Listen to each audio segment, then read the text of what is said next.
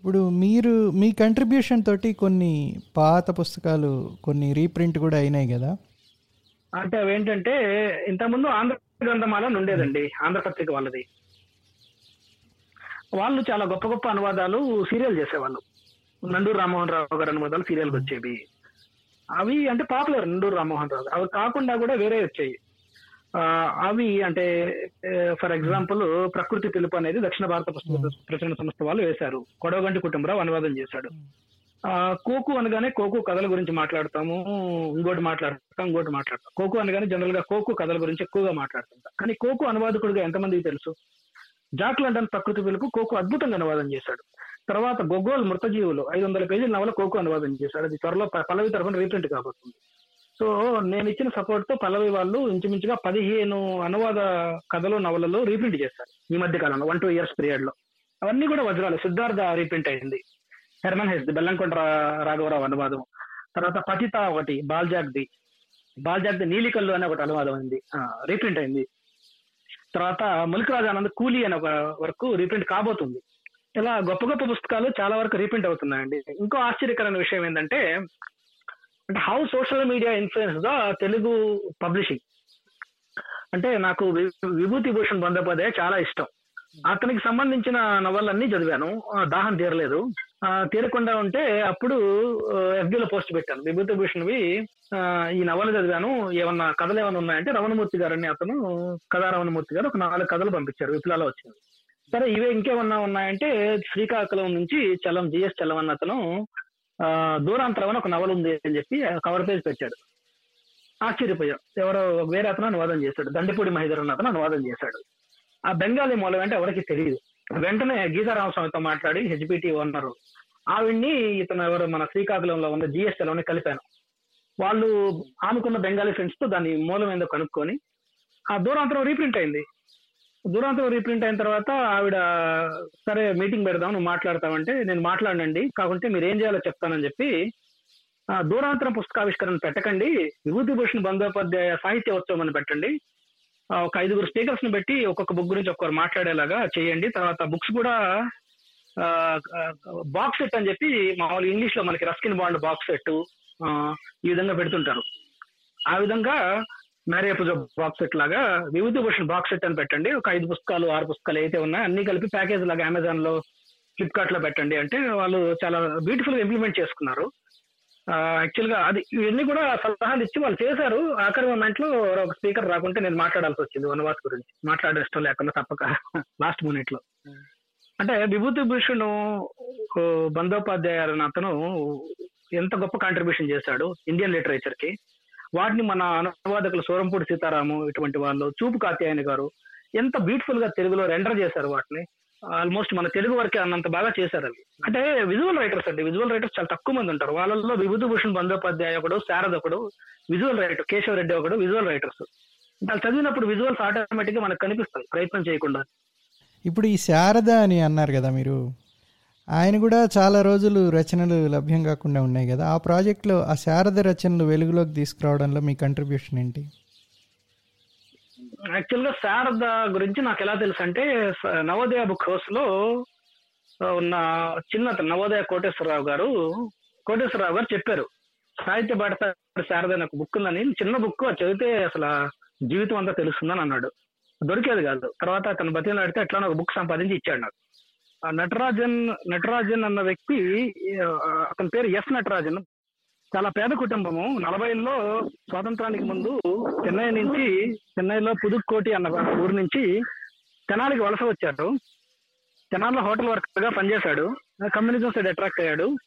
కథలు రాశాడు. అతనికి తెలుగు రాదు ఫస్ట్ ఆఫ్ ఆల్ తర్వాత సిగరెట్ ప్యాకెట్ ఉంటాయి కదా సిగరెట్ ప్యాకెట్ వెనకాల ఉన్న తెల్ల పేపర్లో తెలుగు అక్షరాలు దిద్దుకొని తెలుగు పదాలు రాసుకొని తెలుగు వాక్యాలు రాసుకొని ఆలూరు భుజంగరా ఫ్రెండ్ అతనికి.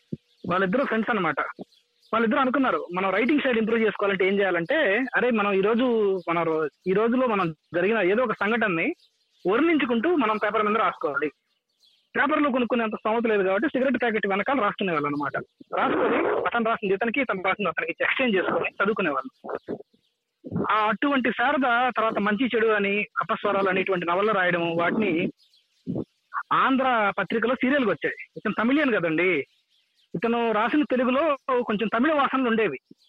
అప్పట్లో ఆంధ్ర పత్రిక సూరంపూడి సీతారామన్ అతను అతను ఎడిటర్గా ఉండేవాడు సంపాదకుడుగా అతను శారద రాసిన మంచి చెడు అపస్వరాలని కరెక్షన్స్ చేసేవాడు. అంటే తమిళ పదాలు తమిళ వాసనలు అంటే తెలుగులో మార్చడం అట్లా.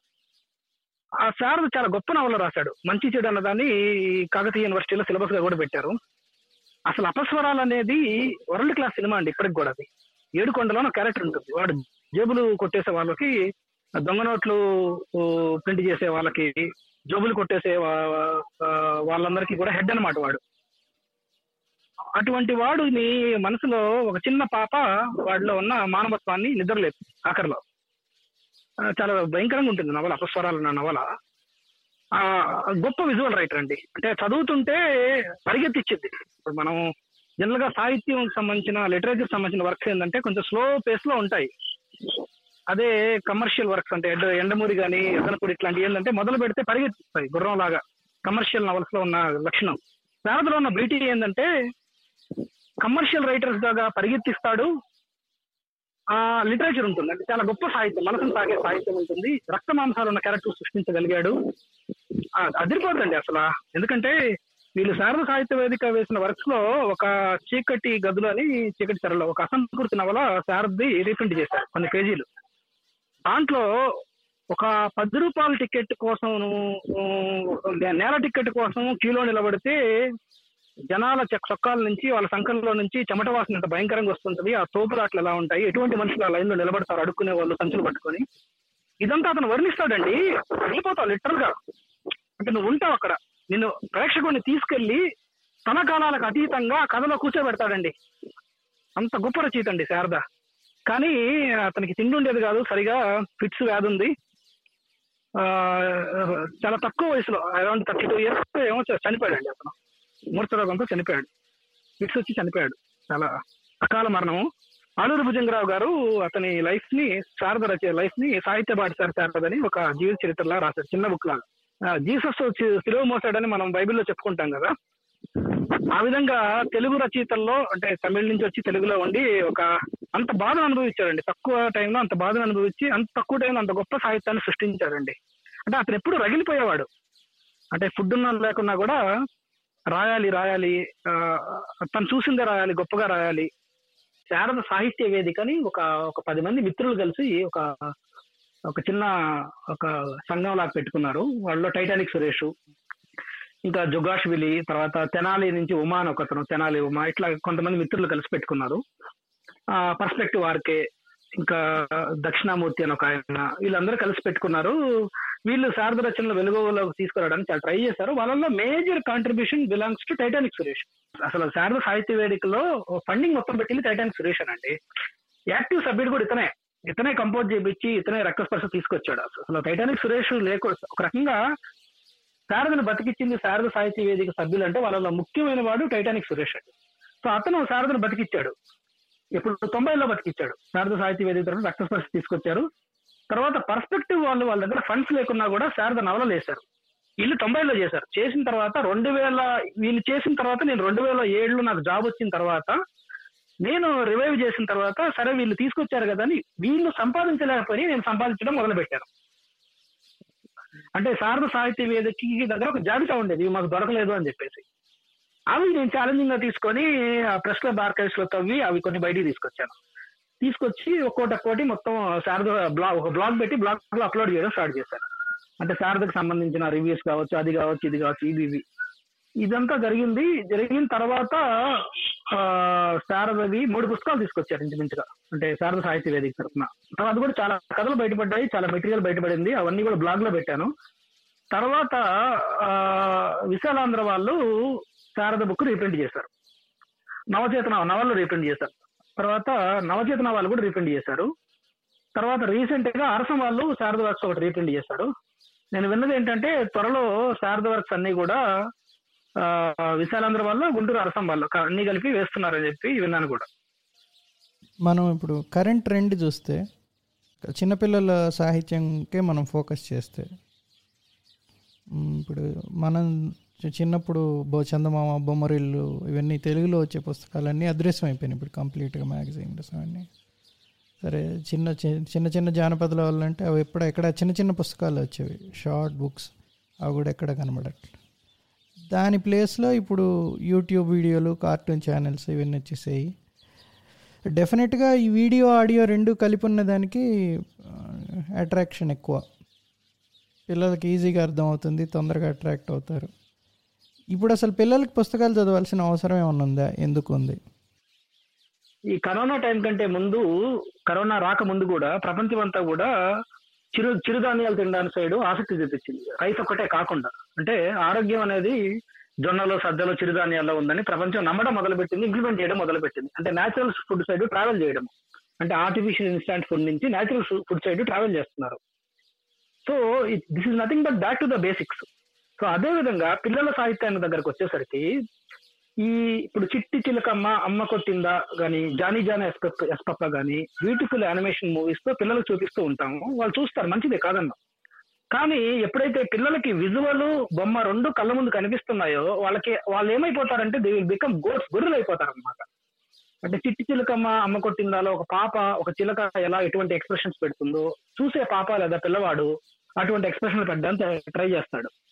అదే విధంగా జానీ జానీ ఎస్పప్ప ఫాలో అయినప్పుడు కూడా ఇదే పరిస్థితి. అంటే ఎప్పుడైతే నీకు బొమ్మ విజువల్ ప్లస్ వాక్యము రెండు కలగలిసి కళ్ళ ముందు కనిపిస్తున్నాయో ఎదురుగా చూసే శ్రోత పిల్లవాడు లేదా పాపకి ఆలోచి ఆలోచించాల్సిన అవసరం లేదు. ఆల్రెడీ దొరికే ఫుడ్ ఇన్స్టెంట్ ఫుడ్ని కన్జ్యూమ్ చేస్తున్నారు. ఎప్పుడైతే బుక్ రీడింగ్లో వచ్చిన బెనిఫిట్ ఏంటంటే ఎప్పుడైతే వాళ్ళు చదువుతారో చిట్టు చిలుకమ్మ కథ చదివింది అనుకుందాం పాప లేదా జానీ జానీ ఎస్ పప్ప కథ చదివింది అనుకుంటే ఆ కథలో వాళ్ళకి విజువల్స్ వాళ్ళ మైండ్లో ఫామ్ అవుతాయి. అంటే ఒక చిలక ఎగురుకుంటూ వచ్చినట్టు ఆ అదేదో ఒక ఒక అమ్మతో మాట్లాడినట్టు లేదా జ- జానీ జనాస్ పప్పాలో ఒక ఫాదరు సన్న మాట్లాడుకుంటున్నట్టు లేదా సైకిల్ తొక్కుతుంటే కింద పడినట్టు ఇవన్నీ కూడా వాళ్ళు ఊహించుకుంటారు. అంటే విజువల్స్ అనేవి వాళ్ళ బ్రెయిన్లో ఫామ్ అవుతాయి. అంటే ఆ ఊహాశక్తి అనేది ఏదైతే ఉంటుందో ఈ రెడీమేడ్ విజువల్ కంటెంట్ వల్ల అది కిల్ అయిపోతుంది పిల్లల్లో. This is nothing but you are killing the imagination of a human brain. పిల్లవాళ్ళకి ఊహించుకొని దృశ్యాలు కల్పించుకోగలిగే శక్తిని చంపేస్తున్నాం మనం. విజువల్ కంటెంట్ టూ మచ్గా ప్రొవైడ్ చేయడం ద్వారా. ఇదే అండి నథింగ్ బట్ ఎప్పుడైతే నువ్వు ఊహాశక్తి చచ్చిపోతుందో that that is nothing but creativity. నువ్వు క్రియేటివ్గా ఆలోచించడం అంటే ఏంది? సొంతగా ఆలోచించగలడు ఊహ ఊహించి ఆలోచించగలడు. అది చచ్చిపోతుందండి అది. ఇప్పుడు బాహుబలి చూస్తే ఏమొస్తుందండి? రాజమౌళి కన్న కళను మనం చూస్తున్నాం బాహుబలి రూపంలో. అదే బాహుబలి కథని చందమామలో వచ్చిన సీరియల్ అనుకున్నాం బాహుబలి ఒకవేళ. బాహుబలి సినిమా లేదు రాజమౌళి తీయలేదు. చందమామలో బాహుబలి సీరియల్ వచ్చింది అనుకుందాం.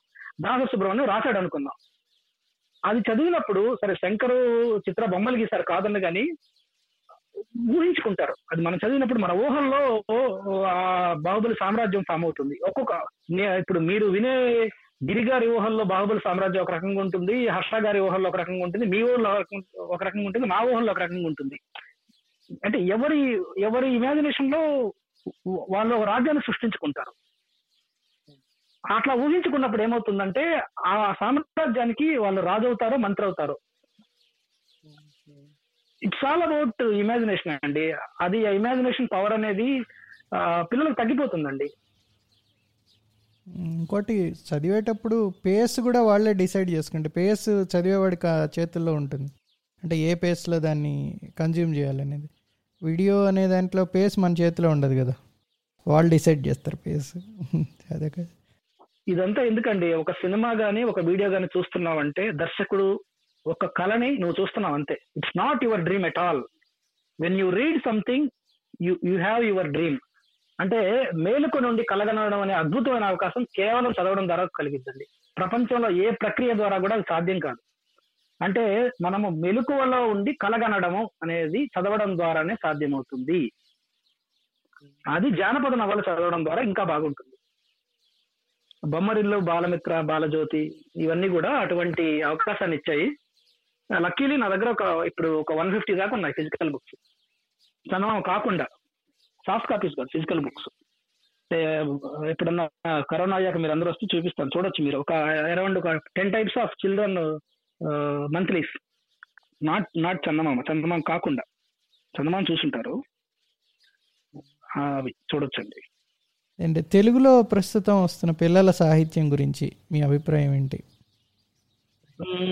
ఆల్మోస్ట్ తెలుగులో పిల్లల సాహిత్యం లేదండి ఒక రకంగా చెప్పాలంటే. కానీ ఒకే ఒక సంస్థ మాత్రం చాలా కృషి చేస్తుంది. Manchi Pustakam is doing a tremendous job Manchi Pustakam అన్న సంస్థ మాత్రమే పిల్లల కోసము సిన్సియర్గా పిల్లల సాహిత్యం కోసం కృషి చేస్తుందండి కొన్ని సంవత్సరాలుగా. ప్లస్ వాళ్ళు తెలుగుతోనే ఆగకుండా హిందీలో గానీ ఇంగ్లీష్లో గానీ ఉన్న పిల్లల సాహిత్యాన్ని ఆ సంస్థలతో మాట్లాడి రైట్స్ తెచ్చుకొని తెలుగులోకి అనువాదం చేసి చక్కటి క్వాలిటీ బొమ్మలతో రీప్రింట్ చేస్తున్నారండి.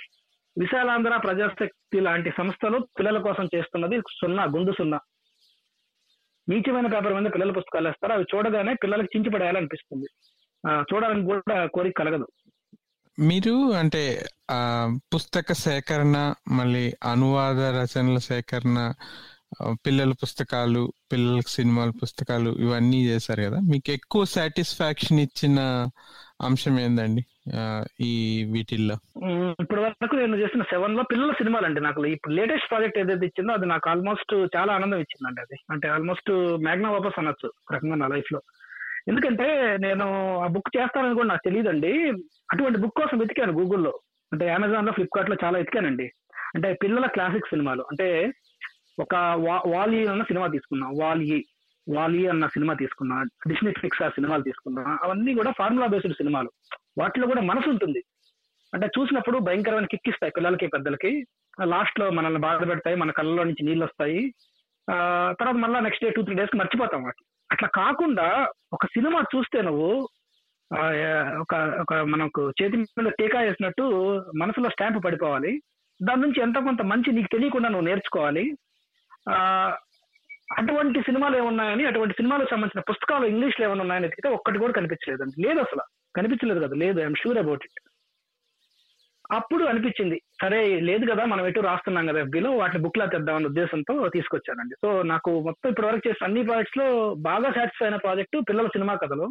ఇక్కడతో ఆకుండా నేను పిల్లల సినిమా ఒకటి తీయడానికి కూడా స్క్రిప్ట్ రెడీ చేసుకుంటాను. నెక్స్ట్ ఇయర్ పిల్లల సినిమా ఒకటి సొంతగా డైరెక్ట్ చేద్దామని ప్రొడ్యూసర్ చూసుకుని డైరెక్ట్ చేద్దామని ఆలోచన అండి. ఆలోచన కాదు చేస్తానండి. ఇప్పుడు ఈ డిజ్నీ మూవీస్ కానీ పిల్లల పిక్సర్ ఈ మూవీస్ అన్నిట్లో అంటే మీకు ఇంకా ఎక్కువ వైలెన్స్ కనపడట్లేదా మామూలు సినిమాల కన్నా? వైలెన్స్ చాలా ఎక్కువ ఉందండి. కానీ సరే వైలెన్స్ ఎక్కువ ఉందా తక్కువ ఉందా అనేది పక్కన పెడితే అవి పిల్లల్ని ఎంతవరకు ఇన్ఫ్లుయెన్స్ చేయగలుగుతున్నాయి? అంటే టేక్ అవే ఏంటి వాటికి తర్వాత? వాడు ఈ రోజు డిస్నీ సినిమా వాడు చూస్తాడండి. అలా దినం కూడా చూస్తాడు.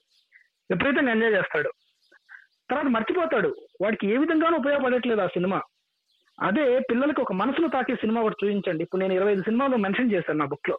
వాటిలో ఒక సినిమా పిల్లలు చూపించండి. రెడ్ బెలూన్ కావచ్చు వైట్ బెలూన్ కావచ్చు.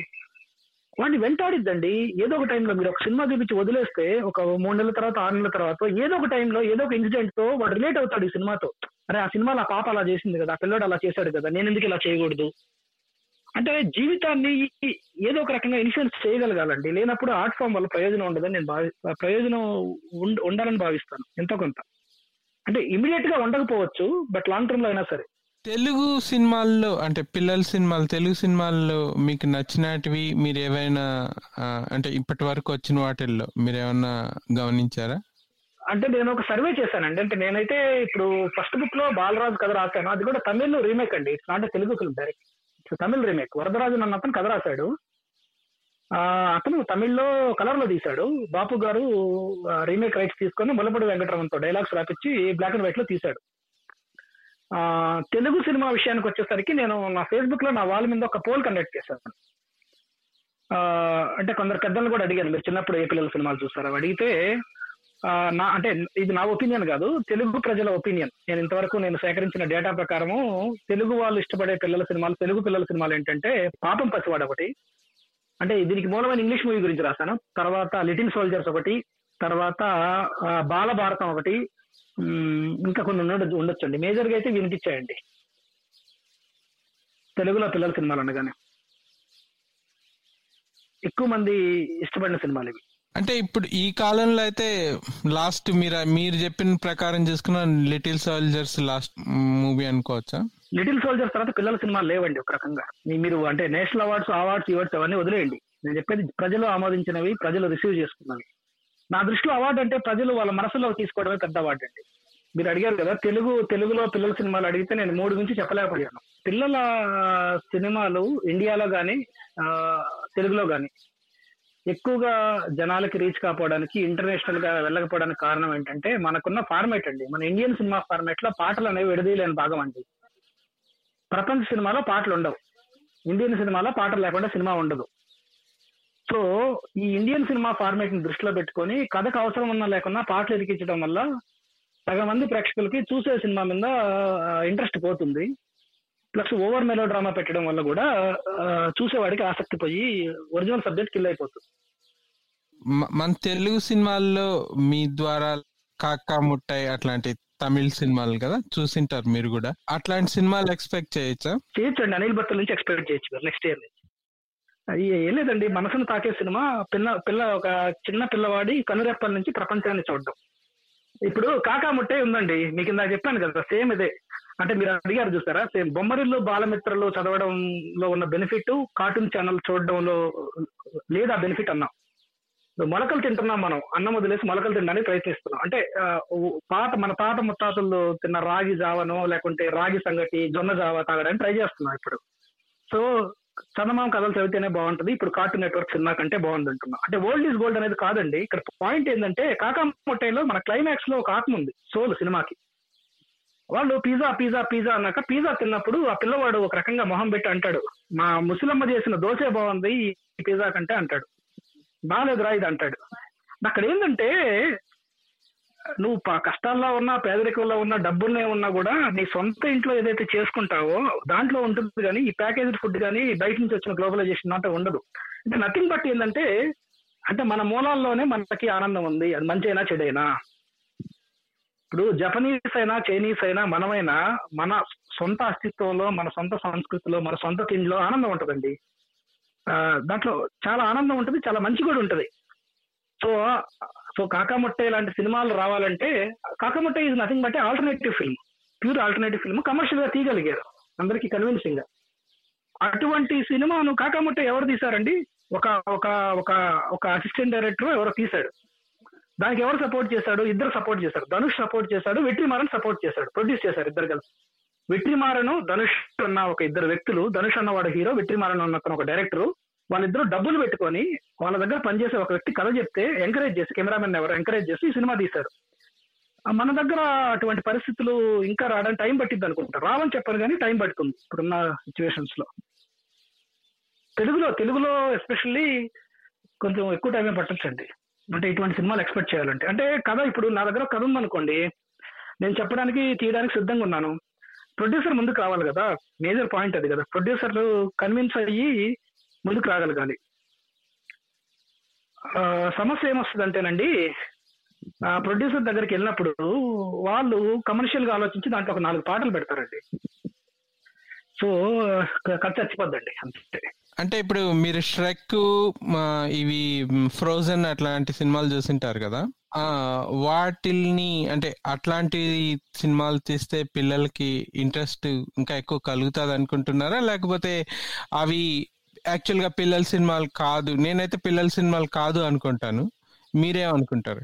ఫస్ట్ థింగ్ ఏంటంటే ఆ కథలు అనేవి పెద్దవాళ్ళకి అప్పీల్ అయ్యే కథలు.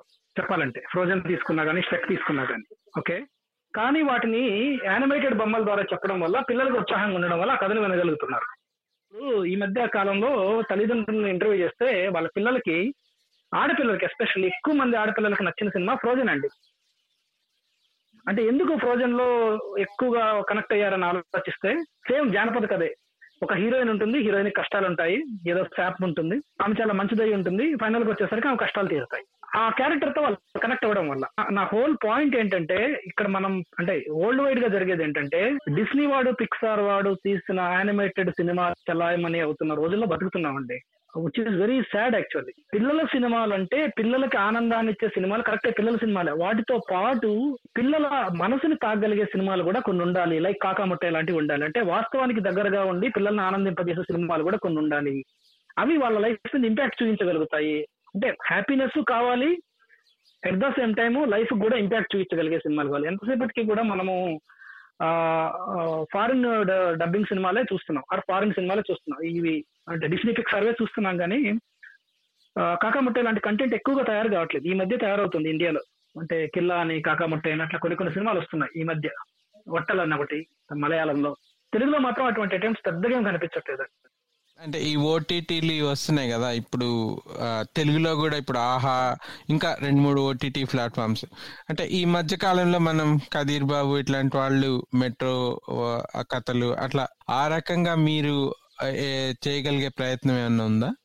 నాది ప్లాన్ అదేనండి. నేను థియేట్రికల్ రిలీజ్ అని నాకేం నమ్మకం లేదండి హానెస్ట్గా. నేను రేపు నెక్స్ట్ ఇయర్ తీయబోయే సినిమా కూడా సినిమా తీసాక ఏదో అవార్డ్స్ తెచ్చుకొని ఏదో ఒకటి రెండు అవార్డ్స్ వచ్చాక ఏదో ఒక ఓటీటీకి అమ్ముకోవాలనేదండి. అంటే రెగ్యులర్గా థియేటర్స్ ఓపెన్ అయ్యి ప్రపంచం నార్మల్గా అయినా కూడా నా సినిమా థియేటర్లో రిలీజ్ కాదండి. ఎందుకంటే థియేటర్లో రిలీజ్ కావడానికి కొన్ని లెక్కలు ఉంటాయి ఆ లెక్కలకి నా సినిమా నా నేను అనుకున్న కథ వదగదు. రెగ్యులర్ కమర్షియల్ ఫార్మాట్కి వదగదు అది. అది మనసుకు సంబంధించిన కథ అది. ఆ ఆ కథని నేను చెప్పడానికి నాకు ప్లాట్ఫామ్ ఓటీటీయే కరెక్ట్ అండి నాకు. భవిష్యత్తులో అయినా సరే. మేబీ ఓటీటీస్ ఫస్ట్ ఏదో అవార్డ్స్ వచ్చి తర్వాత ఓటీటీస్కి వెళ్ళాక తర్వాత కావాలంటే థియేటర్ రిలీజ్ ఉండొచ్చు ఉండకపోవచ్చు. అదే ఇప్పుడు మీరు ఖచ్చితంగా మీకు పిల్లల సినిమా తీయాలని ఒక ఆలోచన ఒక ప్రణాళిక అన్ని ఉన్నాయి కదా సార్? ఆ ప్రణాళిక తగ్గట్టు మీరు మీరు ఎలా మీ చుట్టుపక్కల గ్రామాల్లో కానీ మీ కథలకు సరిపడ సరిపోయే పిల్లల్ని ఐడెంటిఫై చేసుకోవటం కానీ వాళ్ళకి ఏమన్నా వర్క్ షాప్స్ లాంటి కండక్ట్ చేయటం కానీ అటువంటి ప్లాన్స్ ఏమన్నా ఉన్నాయా మీకు? అది నెక్స్ట్ ఇయర్ ఉందండి. అంటే మనకి ఎట్లా అంటే అండి మనం రోజు జరిగే జీవితంలోనే కొందరు పిల్లలు కనిపించినప్పుడు మనకి మన మనం అనుకున్న ప్రొటాగనిస్ట్ వీడు సెట్ అవుతా తెలిసిపోతుంటుందండి. ప్రజెంట్ అట్లా యాక్టర్స్ కోసం వెతకడం అట్లేం చేయట్లేదు బట్ మామూలు కళ్ళ ముందు పిల్లలు టైరాట్ ఆడుకోవడము ఇంకొక ఆట ఆడుకుంటున్నప్పుడు వీడైతే సెట్ అవుతాడు కదా ఈ పిల్లడు మనకని అనిపిస్తూ ఉంటుందండి. యాక్చువల్గా నాకు ఇప్పుడు కథ రెడీగా ఉంది ఇంకా నేను డైలాగ్స్ రాసుకోవాలి.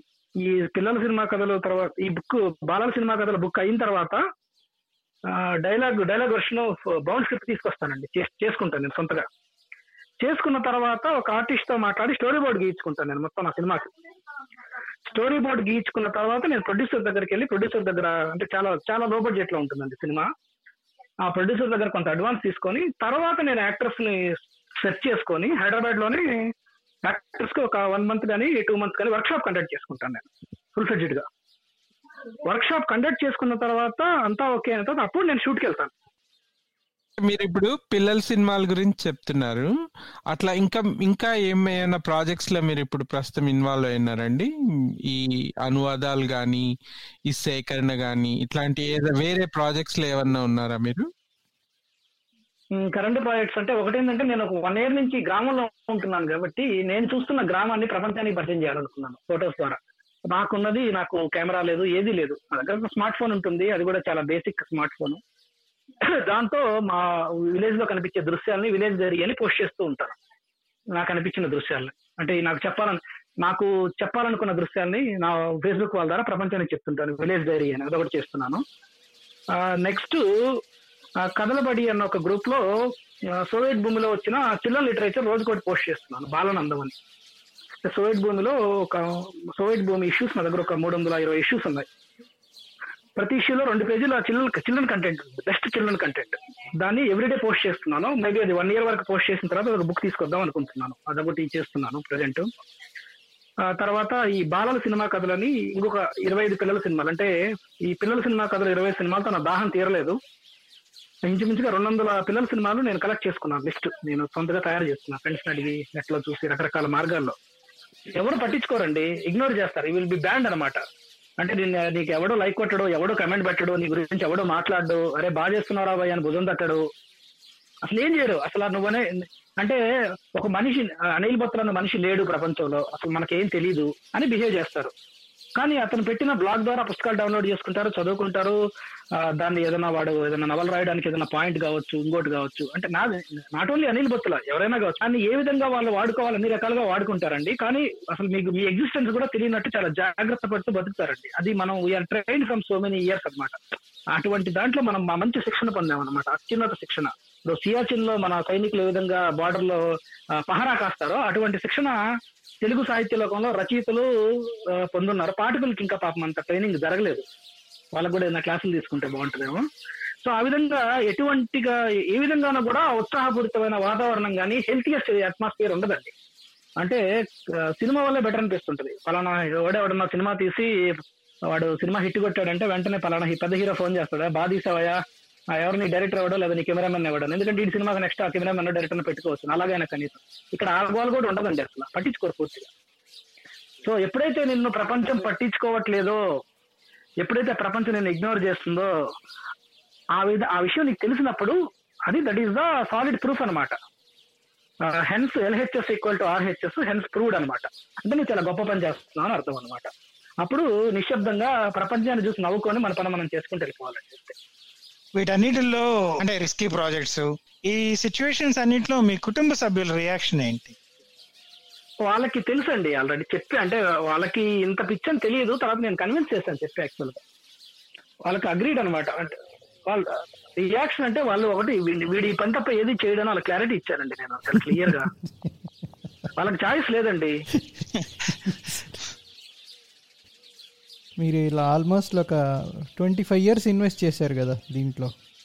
ట్వంటీ ఫైవ్ ఇయర్స్ కాకపోవచ్చు ఇరవై ఏళ్ళు అండి సుమారుగా ట్వంటీ ఒక పద్దెనిమిదేళ్ళ అబ్బాయి ఎవరన్నా ఇంకొక అనిల్ భత్ లాంటి వాడు పుట్టి మీ దగ్గరికి వచ్చి ఇట్లా ప్యాషన్ని పుస్తకాల మీద లేదా పుస్తకాలు కాకపోవచ్చు ఫోటోగ్రఫీ అవ్వచ్చు something not very conventional regular studies కాకుండా నేను దీని గురించి చాలా ప్యాషనేట్ అన్నా జీవితం అంతా నీలాగే గడుపుదాం అనుకున్నా అంటే వాడికి మీరు ఏం సలహా ఇస్తారు?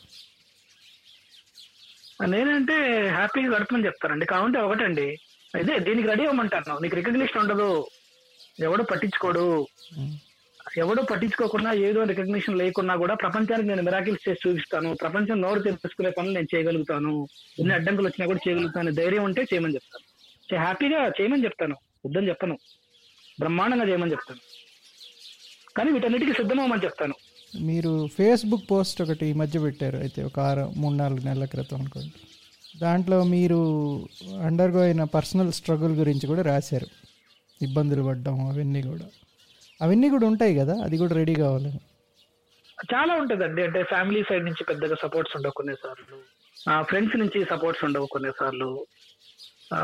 అంటే ఎలా ఉంటుందంటే అండి ఒంటరి జర్నీ చాలా ఎక్కువగా ఉంటుందండి. ఒంటరిగా ప్రయాణించడం చాలా ఎక్కువ ఉంటుంది దీంట్లో. ఇప్పుడు నేను ఇప్పుడు పిల్లల సినిమా కథలు తీసుకుందాం అండి ఫస్ట్ బుక్ నుంచి కూడా తీసుకుందాం. ఈ ఫస్ట్ బుక్ నుంచి కూడా నేను రాసిన ఇప్పుడు ఏడు పుస్తకాలు కూడా నేను ఉదయం నాలుగున్నర క్లేస్ రాసేవాడిని. ఉదయం నాలుగున్నర నుంచి ఆరున్నర మధ్యలో రాసిన పుస్తకాలు ఇవన్నీ కూడా. అంటే ఫస్ట్ బుక్ రాశాను. అంటే డే టైంలో కూడా రాశాను. అంటే ఆ కథ రాస్తేనే అన్నం తినకూడదని కండిషన్ పెట్టుకున్నా ఫస్ట్ బుక్లో. తర్వాత పిచ్ కండిషన్ పెట్టుకోలేదులేండి.